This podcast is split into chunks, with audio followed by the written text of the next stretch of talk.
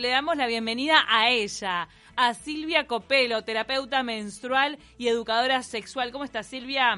¿Cómo están, chicas? ¿Estabas escuchando lo de los libros? Este, yo a- aporto el mío. A ver, obvio. Así, amé Entrevista con el vampiro, Ah. que son cinco libros, está Léstate el vampiro, Entrevista con el Pero esto cuando era adolescente, pero me pasaba eso, que me pasaba de parada, de ómnibus, porque estaba leyendo tan copada. Y después, que- cuando, después cuando vino la película, que Tom Cruise No. y Brad Pitt eran Nada los vampiros. O sea, ¿Bancaste? claro. Era, ¿Cumplía con tus fantasías?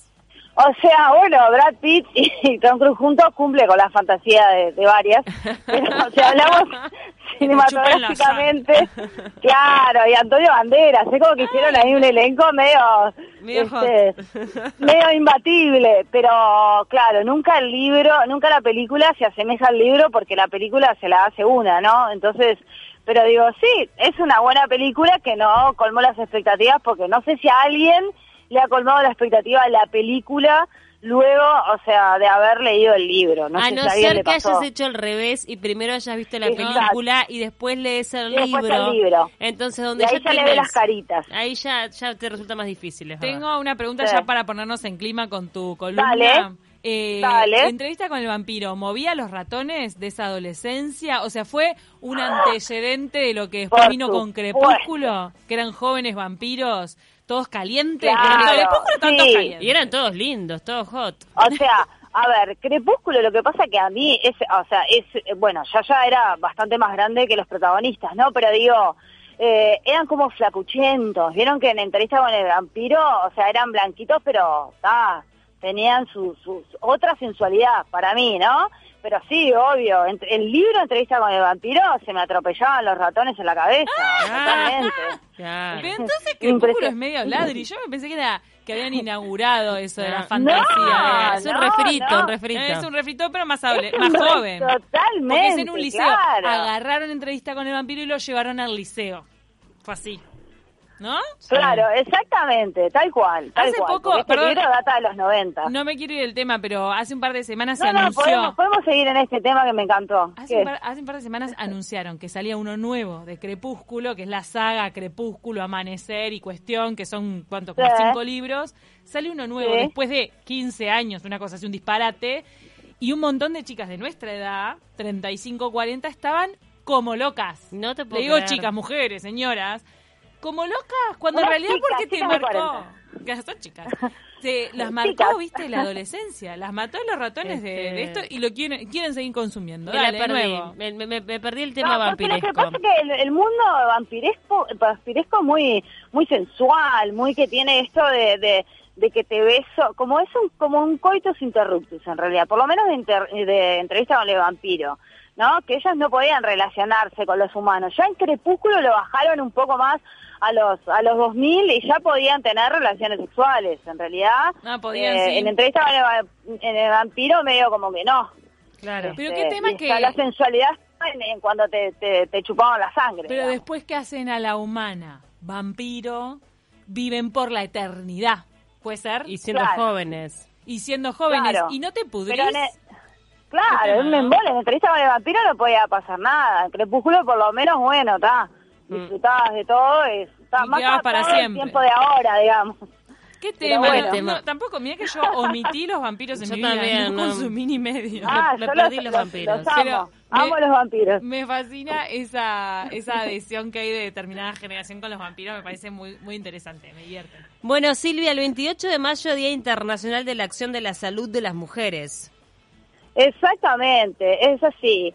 Hace ya más de tres décadas, más o menos, en el quinto encuentro mundial este, por la salud de la mujer que se hizo en San José de Costa Rica, fue en 1987, ese día se dio origen al Día Internacional de la Salud de la Mujer. ¿Por qué?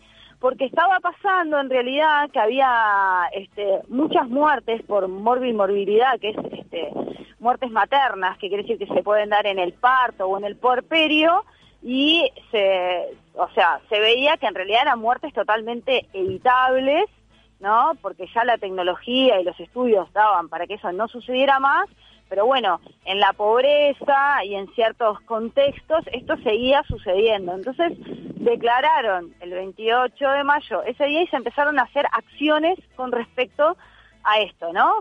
A cómo, cómo hacer que, que mueran menos mujeres en el parto y en el puerperio, ¿está?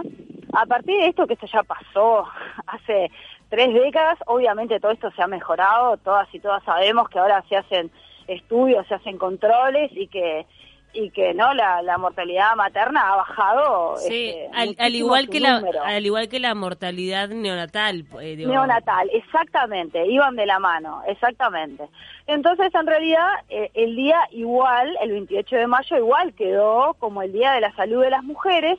Entonces, se están llevando a cabo eh, un par de acciones, en realidad, bueno, en, en, porque es internacional en realidad este, el día.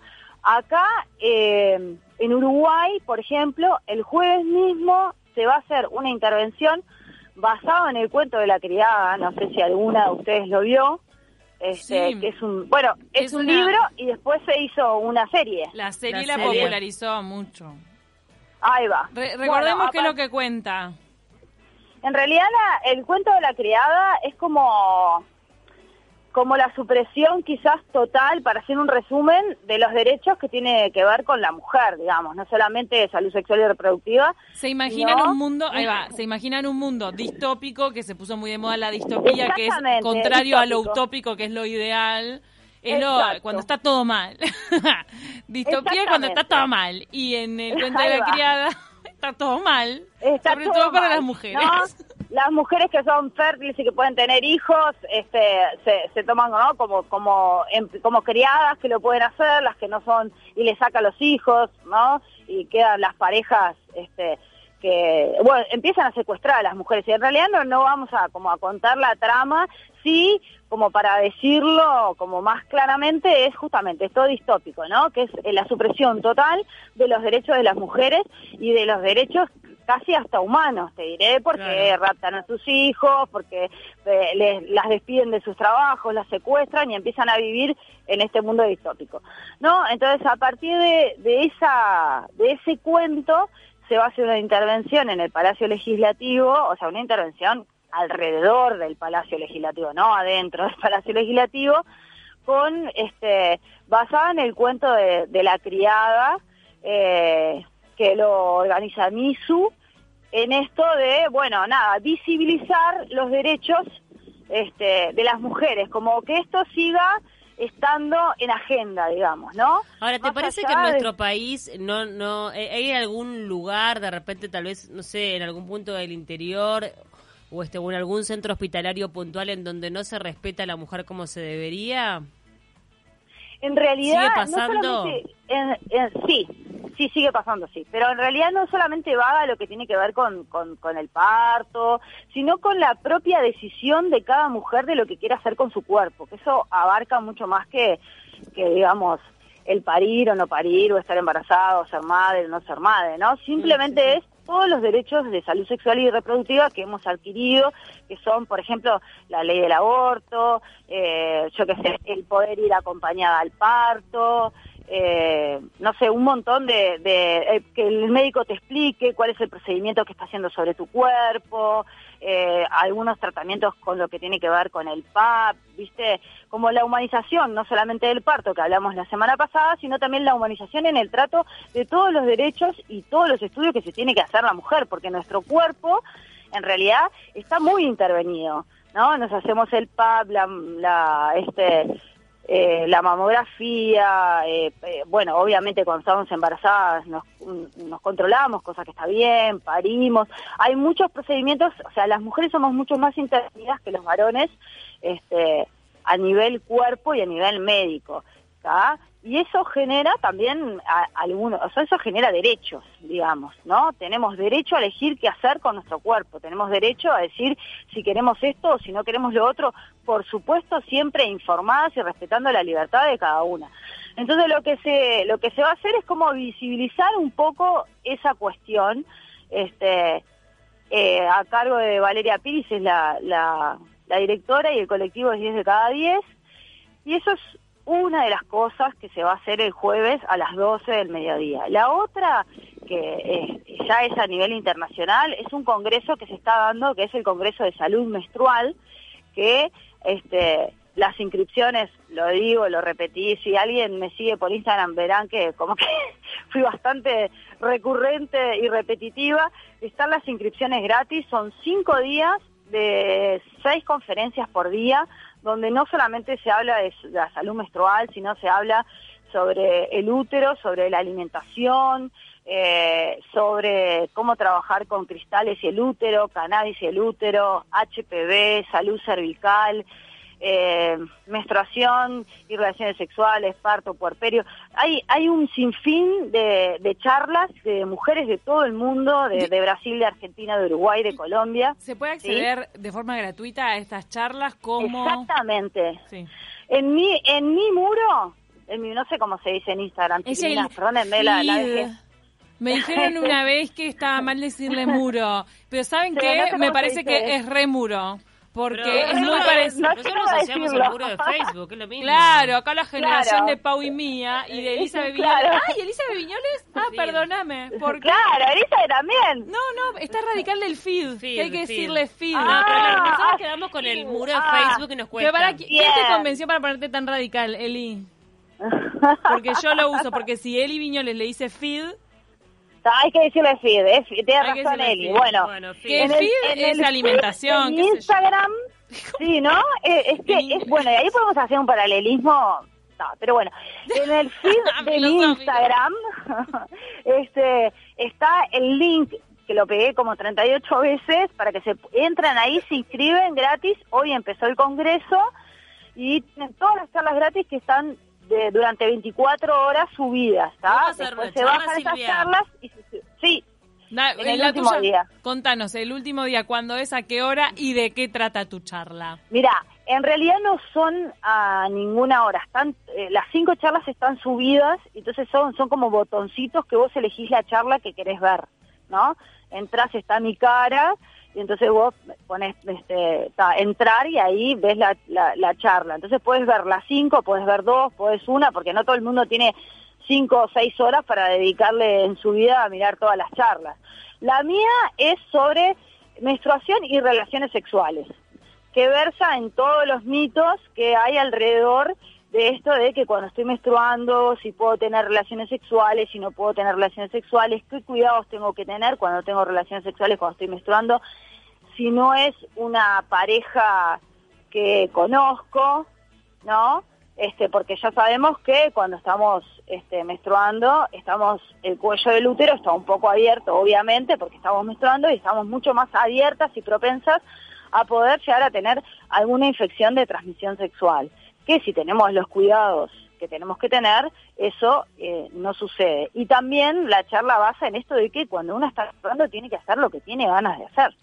Claro, es este, no hay, y que no hay nada que nos impida. Y que en sea, realidad estuvo muy ligado durante años y al día de hoy sigue estando con lo religioso, en donde la mujer este, está como sucia eh, durante esos días, por eso es prácticamente intocable, quedó como muy expuesto en la serie esta de, de poco ortodoxa, por ejemplo, que el tema de las mujeres Exacto. con la menstruación. Que incluso claro. en medio de, de, de, sociedades occidentales donde uno cree que ya está todo dicho, que ya está todo sabido, que con Google, con nuestro amigo y Google no. y con nuestro grupo de amigas bueno. está todo cubierto, no es así. No, y los varones también, hay muchos varones que tienen como mucha versión, ¿no? Este, capaz que si tenés una pareja estable de varios años, eso está pasa, pero hay muchos varones que, que sí, que les, les resulta chocante, les da asco, y les quiero decir algo, no voy a dar el nombre, como dicen en los programas de Chimentos, no voy a dar el nombre, pero acá, en Montevideo, hay un club que no te deja concurrir los días que estás menstruando.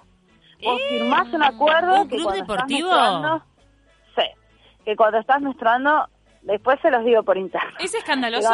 Es escandaloso. No, es escandaloso. ¿Cómo no te van a permitir Sí. porque estás menstruando? Sí. ¿Qué tiene que ver No si hoy por hoy te podés poner este un tampón? Porque Sí, te y mantenés... pagás la misma cuota que los varones, o sea que si menstruas, sin, si menstruas eh, cuatro o cinco días tenés una semana Estás menos al- al mes. perjudicado. Ahora, te lo tienen que comprobar, ¿eh? Que después vienen que a sancionarte. Ah, claro. Claro, Vení a comprobarlo. en realidad que va a las, a las duchas eh, Mm. a mirar. Ah, Este, Sí, porque está. Este, pero bueno, eso sucede hoy en día, en, en este siglo. Y por último, otra acción que se está dando para, para que sepan, este, están trabajando bastante las doulas comunitarias, que yo sé que ustedes ya hicieron una nota sobre qué eran las doulas, pero lo repaso, que son mujeres que acompañan a otras mujeres y su pareja si es que la tienen, porque también acompañan a mujeres que van a parir y no tienen pareja, las, eh, las acompañan en el trabajo de parto, en el parto y en el puerperio, para hacer lo que se llama medidas de seguridad, para que puedan hacer ejercicios y parir con menos dolor, no hacer el plan de parto, saber qué es lo que pueden esperar, lo que no pueden esperar, planificar su parto. Hoy este, no, muy necesario el rol de la doula por, eh, porque el servicio médico se ha resentido mucho en, la pandemia. Lo que pasa es que en la pandemia ahora no te van a dejar entrar con tu pareja y la, y la doula. No, no, no, obvio. Y de hecho al parto te deja entrar con solo una persona, que eso es otro de los, de los derechos. O, o, al padre le decís, esperame afuera y déjame la doula. Claro. ¿Eh? Bueno, a veces... Ah, polémico. Consigna. Consigna. Te digo. la doula y que, que, el padre ahí haga lo que pueda. Yo, con sus limitantes. Con sus limitantes. Soy, soy, yo soy doula también y me ha tocado estar en esos momentos, ¿no? Que le dicen al padre, no, quédate afuera que entre, que entre Silvia. Ah, bueno, mira Silvia, ah, vos has notado y ahí, que... Y ahí, bueno, y ahí el final no es un final tan feliz. Se van, se van para afuera así, pi, pi, pi, se van para afuera. Pero bueno, las doblas comunitarias están trabajando mucho también en esta semana, este, acompañando a mujeres que no pueden pagar el servicio.